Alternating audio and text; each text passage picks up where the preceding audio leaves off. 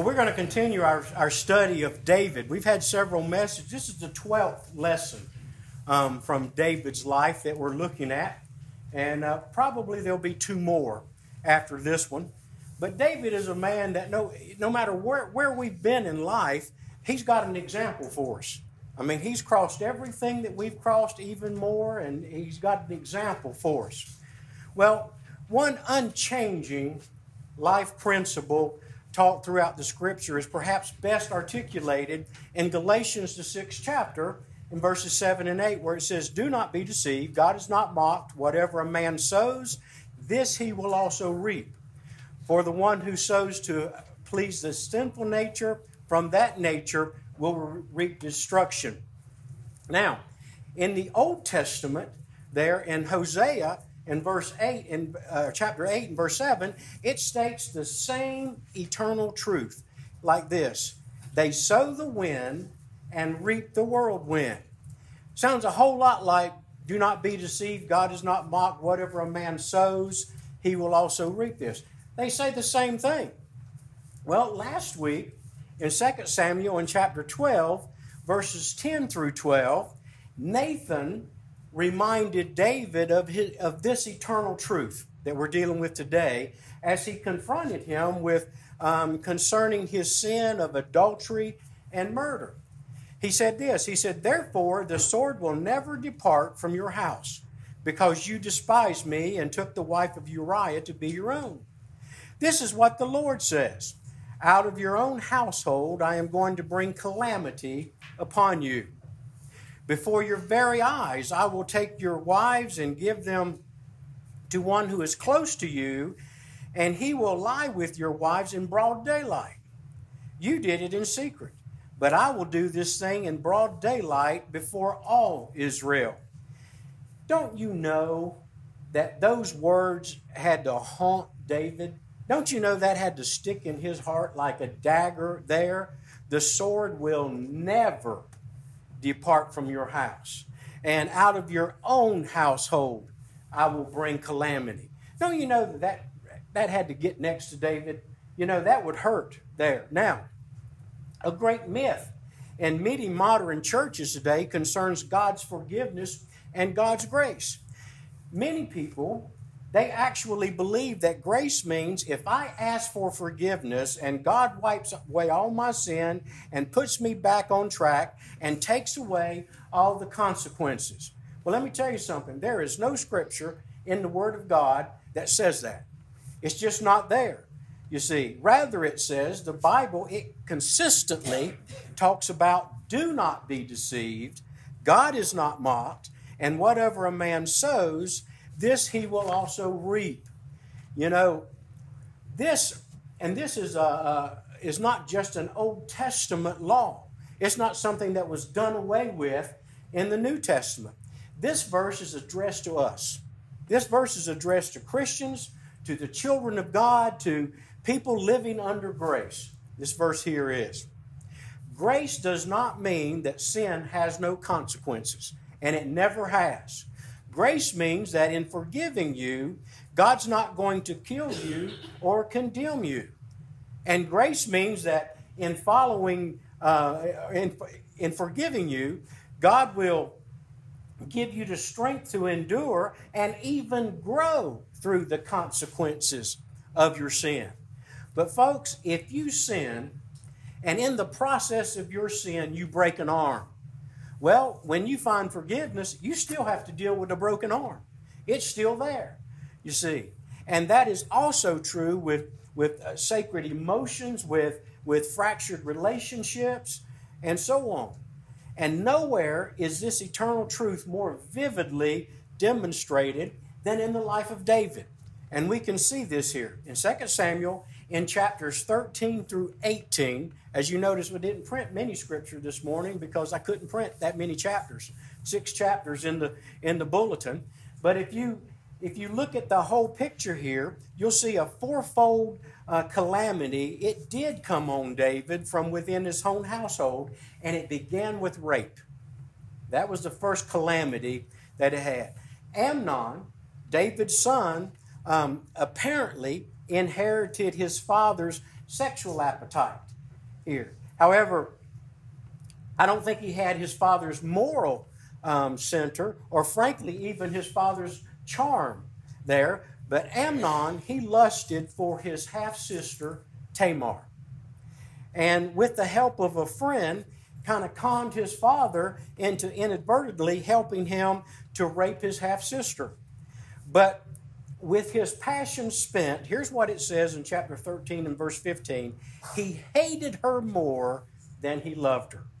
You know, so after um, having used her, he just threw her out of the house and bolted the door. In other words, he didn't want to have anything to do with her any longer.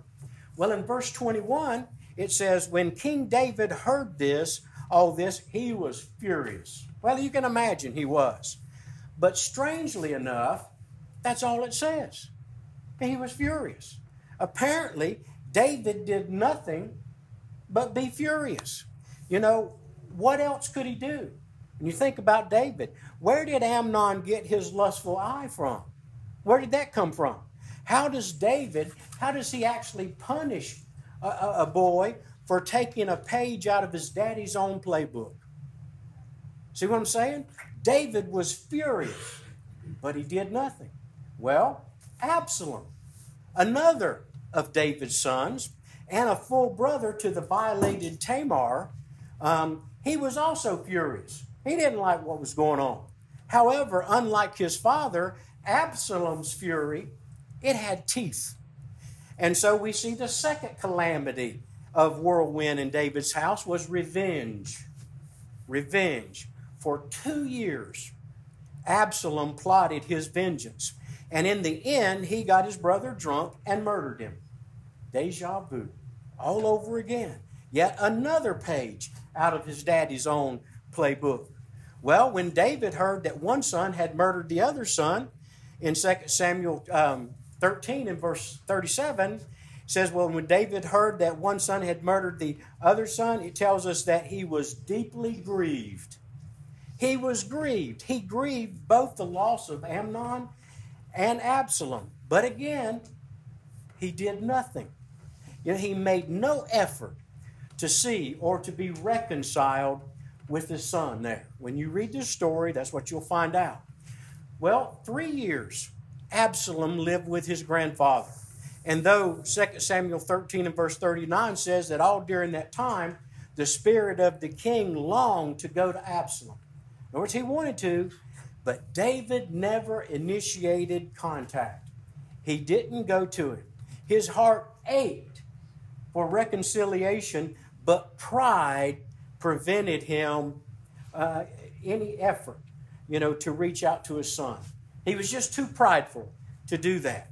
Well, at the end of this three year period, Joab, David's general and his right hand man, um, knowing the heart of David the king, he arranged for Absalom to return to his own house.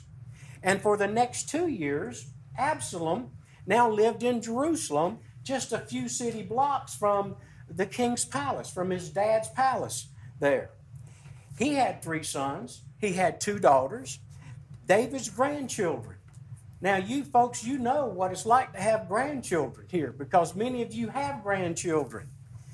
Well, David made no effort to see or be reconciled with his son or his grandchildren there. And, folks, during that time, something happened to Absalom during this five year period. In other words, he couldn't handle it. It made him bitter. Um, the neglect and the indifference that his father had towards him, he became bitter. So he too desperately, he longed for reconciliation with his father. But in chapter 14, it tells us that he repeatedly um, pleaded for Joab Please go get me an audience with my dad. He wanted to see his dad. But when Joab, when he ignored Absalom's appeals, Absalom went out and set fire to David's field. And oh, by the way, folks, kids still do that. That still happens. When children are ignored by their parents, they often set fields on fire. You see, They act out. They do whatever they can to get the attention of mom and dad. That's what they do. Now, you know, that burning field, it may be uh, promiscuity, it may be drugs, it may be alcohol, it may be taking foolish risks, it may even be attempted suicide. But you can mark these words here neglected children always set fields on fire. They do that kind of thing. And this morning, what I want to bring your attention to something that we need to recognize here is that parents can often physically be with their children and yet, like Absalom, never really see their father's face. Does that make sense? U.S. Uh, News and World Reports, it's been some time ago, but they stated that 53% of the U.S. teens living today, living in intact families, spend less than 30 minutes a day with their fathers. 45% less than 30 minutes with their mothers.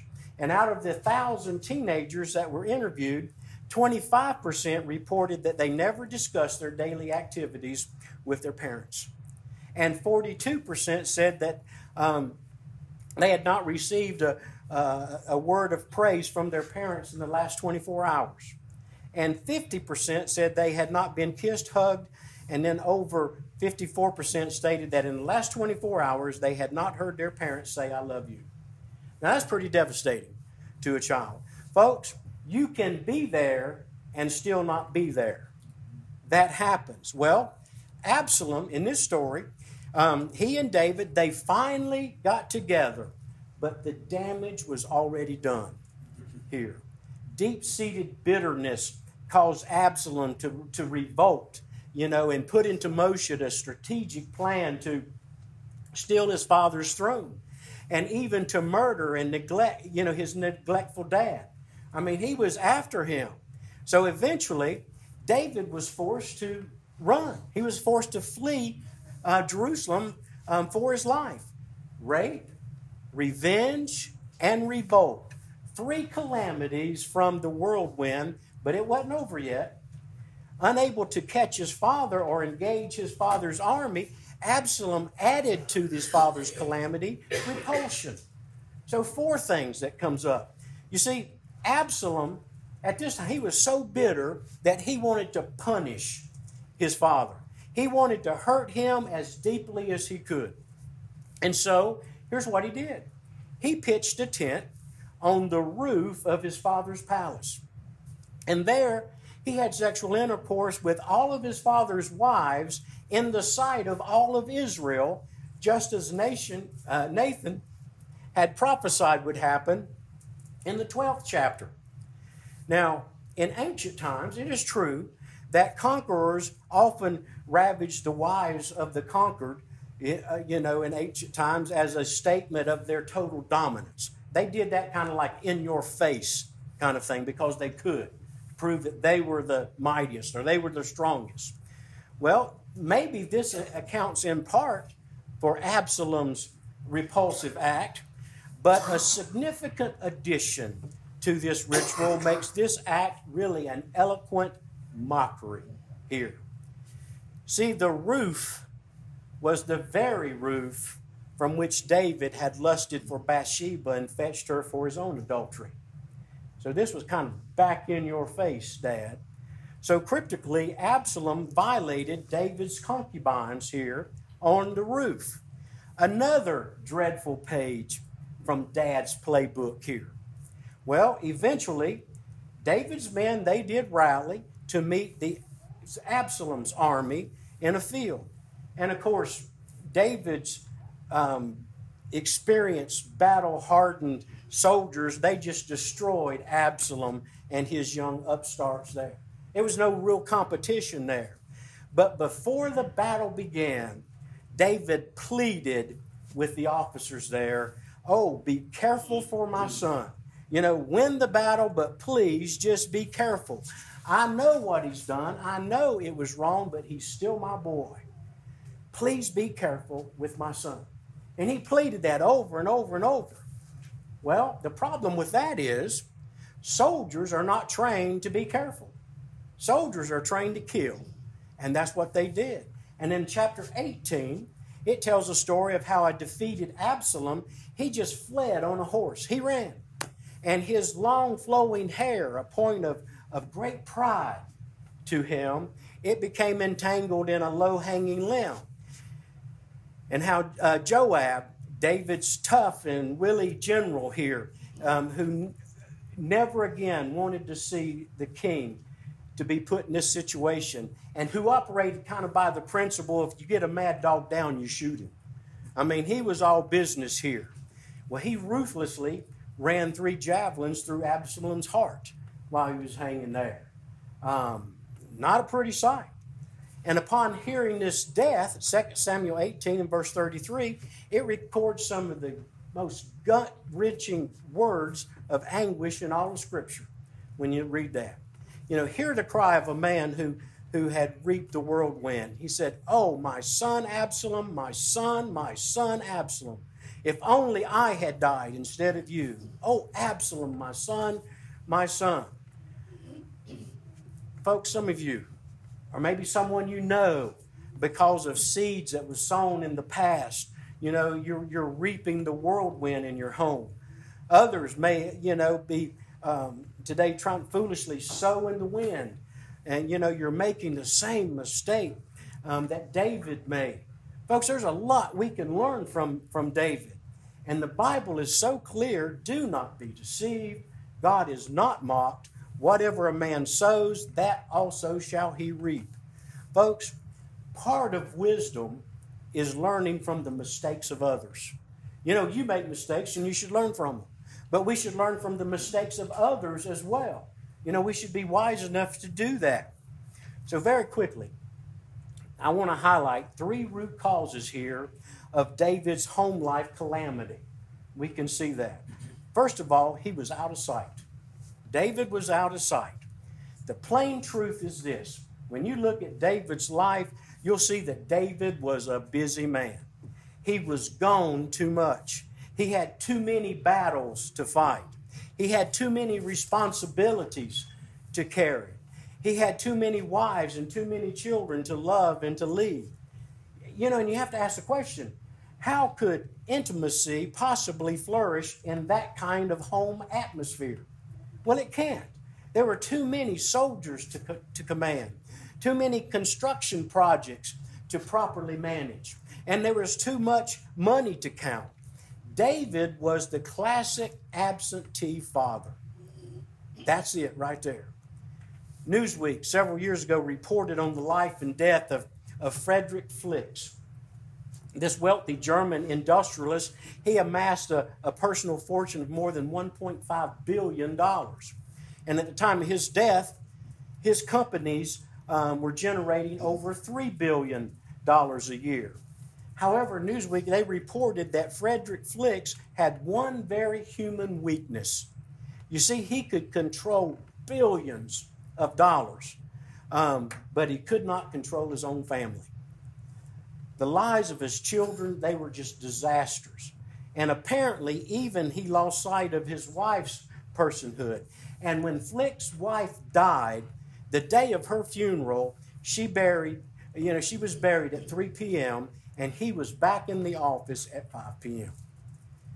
You know, the tragedy of such a life like that, it's really not unique in our world today or frankly, maybe even in our community.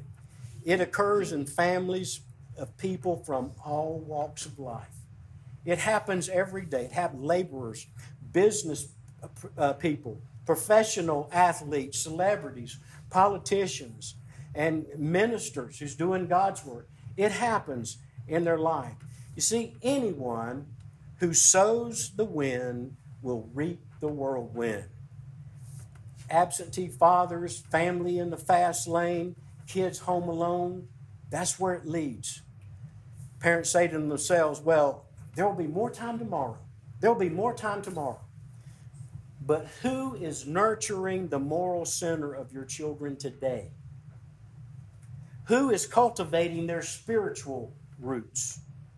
Who is teaching them to know how to, to love the Lord, the God, with all their heart, mind, soul, and strength. Who's teaching them that? Folks, are you counting on the preacher or the Sunday school teacher to do that? Or do you think it's the school's responsibility to uh, cultivate character in your kids? If you do, let me tell you, you are about to reap the whirlwind. Honestly. Over and over, I've heard it. Through my life in the ministry, my dad being in the ministry, me growing up with him and attending um, different funerals with him, I've heard it. You know, what is that? Of course, I love you, son or daughter. Look at the clothes you're wearing. I provided those for you. Look at the TV and the DVD player and the latest games that you have. Look at that you have in your room. I provided that for you. You know, why do you think I gave you this new car? Or why do you think I've worked so hard to, to send you to the best schools money can buy? But let me tell you something. There are some children that get all that and they don't feel love. Children are out setting the fields on fire. That's what's going on. And mom and dad, they're furious and they are grieved, but too far often, or uh, yeah, oftentimes, just like David, mom and dad end up doing nothing. Mom and dad are out of sight. See, second thing, David was out of touch. He was out of touch. David did not even know his own boys. See, whatever whenever dad is out of sight, he will eventually just kind of drift out of touch with what's going on. You know, how could David not have seen the lust in Amnon's eyes? How could he have missed that? The same lust that once was in his own eyes. You know, how could David not have sensed the fury for revenge, you know, that had burned in Absalom's heart for two years? How did he miss that? For two whole years, Absalom plotted revenge right under his dad's nose. How did his dad miss that? You know, how did he not know how deeply his indifference and neglect for five years had affected Absalom? How did he not know that? Uh, when Absalom set Joab's field on fire, do you suppose that David just dismissed his son's vandalism as some kind of um, youthful indiscretion or making the comment, boys will be boys? You know, you think maybe that happened? the boy was, plan, was planning a revolution here. The Bible tells us that every day, every day, at the same city gates, he sat there and he undermined his father's leadership. And the Bible says that he stole the people's hearts. They were listening to him. See, David, he was out of touch. And frankly, his tears and his anguish over the death of, of a son that he'd not bothered to see for five years, even though he only lived a few blocks. You know, that's kind of strange to me. Why would they do that? And yet, I've seen those same tears at funerals. I've seen them because I know the family situation. You know, was it pride or just plain old guilt that made him weep that day? Well, for there's just too many dads and too many parents today are just so out of touch with their children. They have no idea what's going on inside. And then, number three, David was out of line. David was out of line. Excuse me just a minute.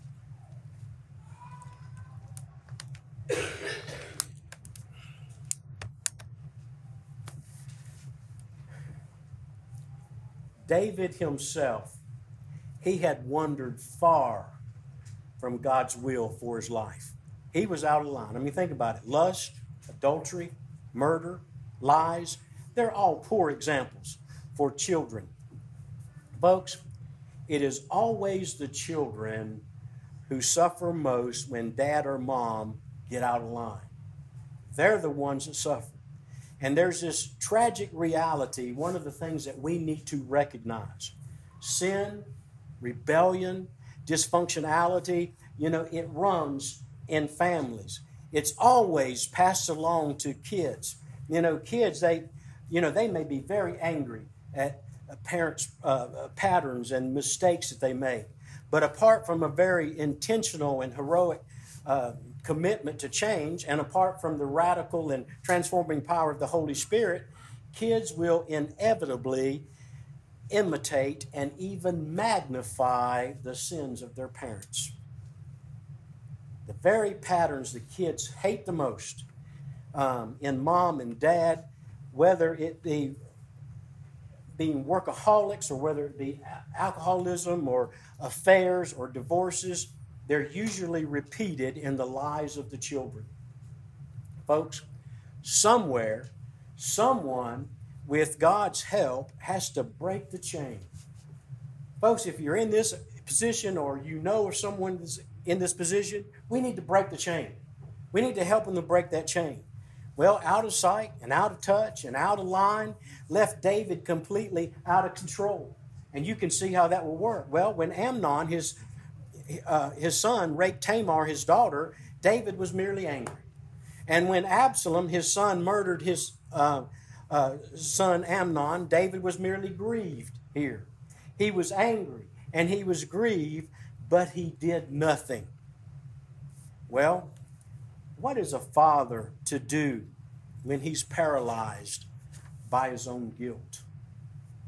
It's kind of tough, isn't it? How do you punish your kids for copying pages out of your own playbook here? See, this is the devastation of getting out of line. Always, when we sow to the wind, we reap the whirlwind. Maybe some of you are wondering, you know, if God even knows you anymore. Because in your life, you've been out of control, or you've been out of touch, or you've been out of line in your life. Maybe today you're just sowing the wind, or maybe you're reaping the whirlwind. Well, if you or any of your friends are like that, I do have some good news for you. Because by God's grace, you are not yet out of time at this point. See, there is a cure. Now, this cure, it won't take away all the consequences of your sin. You know, you still may have to live with that, but it'll help you, and it'll help your children to begin to chart a new course and to create um, a brighter future. David was not yet out of, out of time. Yes, two sons were dead, but he did have other sons. And finally, David started to get his act together. Finally, at this point, David took time to zero in on a son named Solomon. Now, understand, when I say son named Solomon, Solomon was not a preteen at this time. At this time, he was a grown man with his own family in line for the throne. Even, even so, David, he had not taken his hands off the heart of Solomon, nor had God taken his hands off of David yet. Folks, the answer for you today is to heed David's words in 1 Chronicles 28, verse 9, where David said this. He said, And you, my son Solomon, acknowledge the God of your father and serve him wholehearted devotion, or with wholehearted devotion, and with a willing mind. For the Lord searches every heart and understands every motive. You know, what a tragedy that David didn't say those things to Amnon and Absalom. It's just tragic. Dr. Lynn Anderson, he writes this. He said, About the time I hit mid 40s, our kids began to marry and leave us. And I dreaded the rapidly re- approaching day when Chris, our youngest son, would leave home. Everything important to me was slipping into the past. The future seemed to have vaporized. But then our grandchildren came along. Hallelujah. Suddenly, everything important in life shifted to the future. And I am today more eager than ever to teach the ways of God to my son and my daughters and their children. I learned this from David. Folks, we can learn from David as well. I don't know where you are in life. You know, things may not have gone well in your family. They might have been great in your family. I don't know. Possibly sometime in your life you've been out of sight or you've been out of touch or you've been out of line and you've been out of control. But God has given you today and you are not out of time as it is right this moment. We don't know how long that will last because the scriptures tells us that God's going to come back. He's going to be like a vapor. Life is gone. Shoot. And he's going to come back in an instant. We don't know when it's going to be. We don't know if it's when before we get through with this message or not. It may not be in our lifetime. It may be tomorrow. Who knows? We just don't know. Um, but it's not too late. So let me suggest this.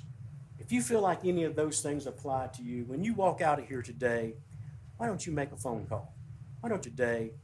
Why don't you and you start this healing process back? Circle the family that you can around you. Sit down and say, yeah, you know, I know maybe I've, I've failed you, but could our family have a new start? Can we change the way we live? Let's be family, father, mother, children, and grandchildren for future generations. In other words, get in sight, get in touch, and get in line with God's will for your life. David give us that great example. And if we fit in, in any of that, if we can glean from that, let me encourage you to do so. Amen? Amen. Let's pray. Father, again, we're just so grateful for your word. How you've blessed us with the many examples, and thank you for the life of David, a man after God's own heart. But Father, he, he's failed in many ways like we do. But we see a wonderful example of how to return to you. Father, help us to heed this example.